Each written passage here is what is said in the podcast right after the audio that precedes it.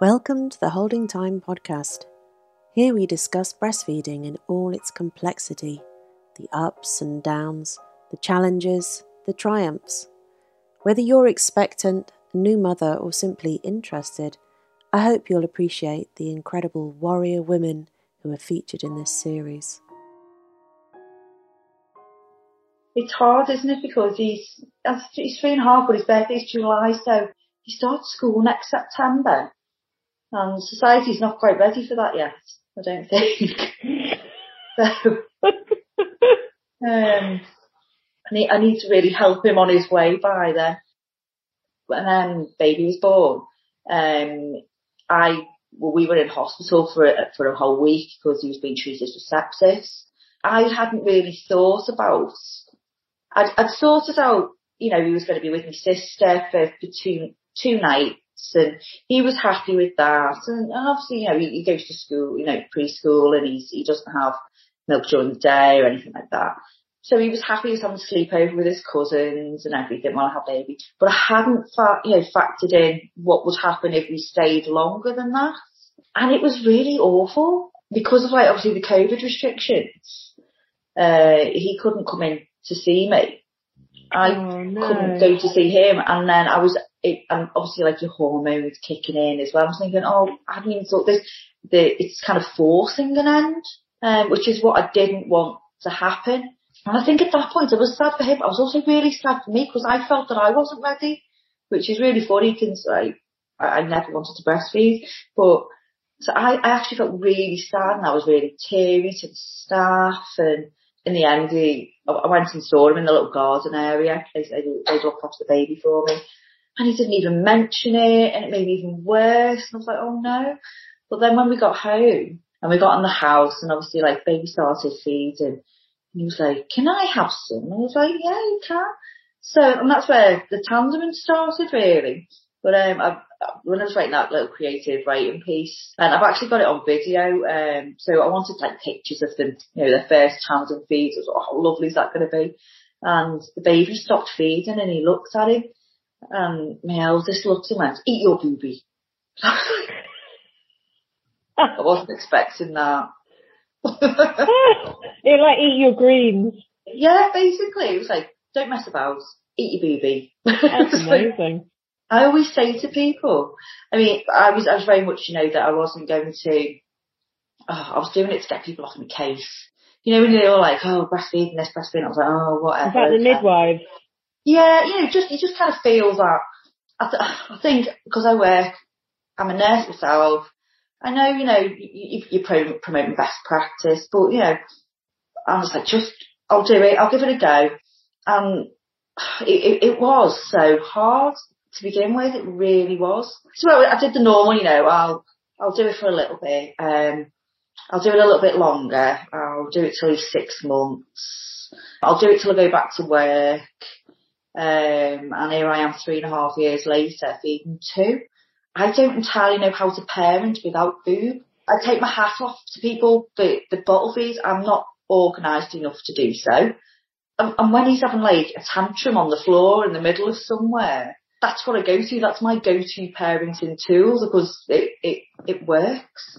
It settles him down. It brings him back you had a bereavement in the early days of breastfeeding. I did, yeah, yeah. Um, my mum, my mum had, um, she'd had cancer for two and a half years, um, but, well, it sounds really strange to say that it wasn't expected that she was gonna die, but it wasn't at that point. Mm. Um, she was quite well, um, but she developed abdominal sepsis basically. Four weeks after I had my first, um, she was in hospital and then she was on a syringe driver and then she was unconscious and we brought her home. Um, so we had six, six days of her at home where she wasn't remaining responsive, um, which was really hard because it was like Groundhog Day every day. You knew it was going to happen, but it just, you just didn't know when. I mean, we're, we're all healthcare professionals, so we all kind of like, you get up each morning and it was lovely that she was still there, but on the flip side, it wasn't. It was, it, mm. it was, I'm going through this grief every day. We know it's going to Yeah. happen. And feeding throughout that, I really struggled with it, um, because I felt I had a little person that kept shouting and screaming at me that, and I wanted to be with my mum. I felt so torn between the two and I was in, I had massive anxiety at the time and everything just feels, when I look back now, everything just feels really kind of dreamlike. I'm not entirely sure how we got through that. It was not a great time. Um, I struggled when, when she was in hospital, you know, um, because I couldn't understand what they were talking about. And I'm a nurse, I'm, I'm a senior nurse. I was, I didn't know what was going on. I couldn't have the conversations. Like two years later, I was like, oh, I didn't remember, I didn't ask that. Should have asked this. Should have had that. But at the time, you're just so in a bubble. Mm. You said that that keeping breastfeeding made you you wanted to keep breastfeeding after that because it kind of made it worthwhile that you had done it. Yeah, I felt achieved too that if I didn't, then what was all that for? Why didn't I just spend the time with my mum? So I kind of felt that I would have done it a kind of bit of a disservice. I said, I wouldn't have done, you know, looking back now, but I, I, at the time I felt it would have been a bit of a disservice to her that like I'd separated my time between her and baby and then gone, oh, do you know what? I'm not going to do that now. That did kind of like spur me on to get through the next few months really, well next few weeks definitely. You know, everyone always says, oh, when does it start, stop hurting? When does, you know, it get a bit easier? I actually remember it getting easier and it was at week nine and I don't even know what happened. I just remember it being that point where it just seemed different. It just mm. seemed like it all kind of fitted together a little bit more. The pain had stopped. So it was, we had a little bit of a routine as much as you ever do. We'd adjusted to each other. Obviously funeral and stuff like that was all out of the way as well. And it was just kind of me and, me and him. That's it. We're going for it. But it, it noticeably changed in those early days when you're worrying, you know, are the, are the fees and are the, I, I had no idea. I was just kind of like winging it. And I think that's why I got so confused over, everything. And then they were like, oh, he, he lost like 11% weight, me first. Um, and they were like, right, you need to look at doing top ups, you need to do this, you need to do, and I'm like, I don't even, I don't know what any of this means at all. And a, a part of it was definitely because I was in a massive heightened state of like hormones and anxiety and, and I didn't have a clue. But I just don't think anything was explained wonderfully either, to be honest. I don't know what a top up is and I was doing it like one way and they're like, no, you're not meant to do it that way, you're meant to do it this way. And I was like, oh, I don't know. That was really confusing time, I think. Um, it took Yeah. the, the local breastfeeding support to come out for anything to actually make any sense at all. And they were, they were absolutely fantastic. I, I still fact- credit my breastfeeding down to this one woman that came out and she, she's fabulous. And if you speak to anybody locally, they will tell you exactly the same. It's always the same person. And who is that?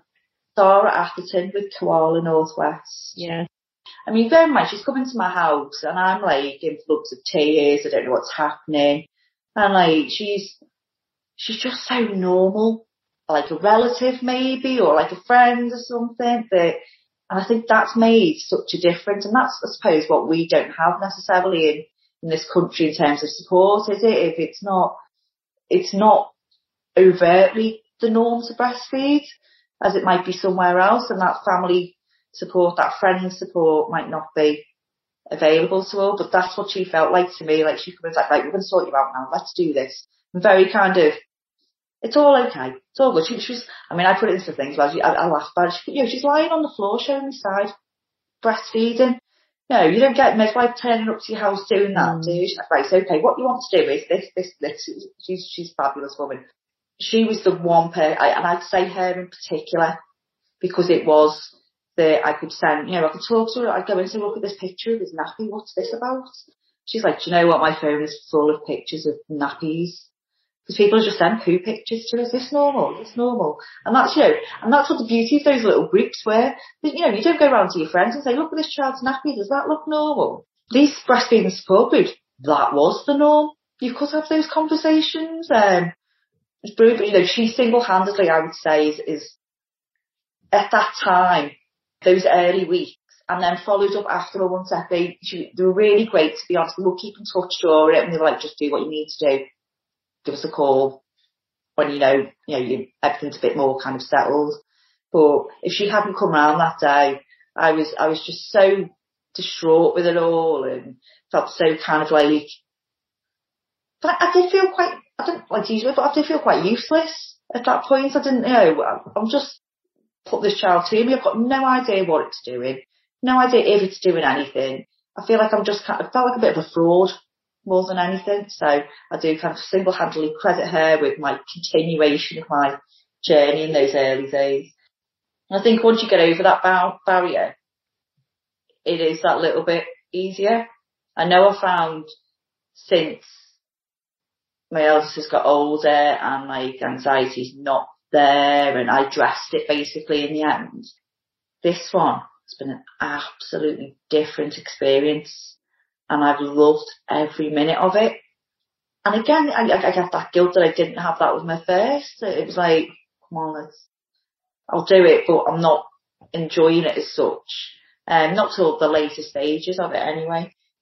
Whereas with this one, um, I've just, it feels lovely to be able to do that. It still feels lovely breastfeeding my older one, to be honest, but it's just an absolute experience that I I missed out on because of my own anxieties, my own thoughts and everything else that was going on at the time. So it's, it's, it's almost like a little second chance to, to do it again whilst having that experience and knowing that that's okay, that's normal. And there's a lot to be said for that. It, it really makes you feel a lot more settled because you've, you've done it before and he's fine. Everything's, everything's good.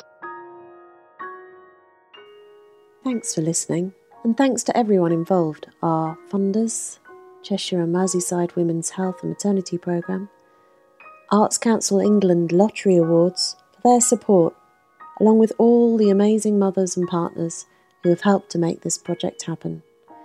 You can find out more about the project by visiting holdingtime.org.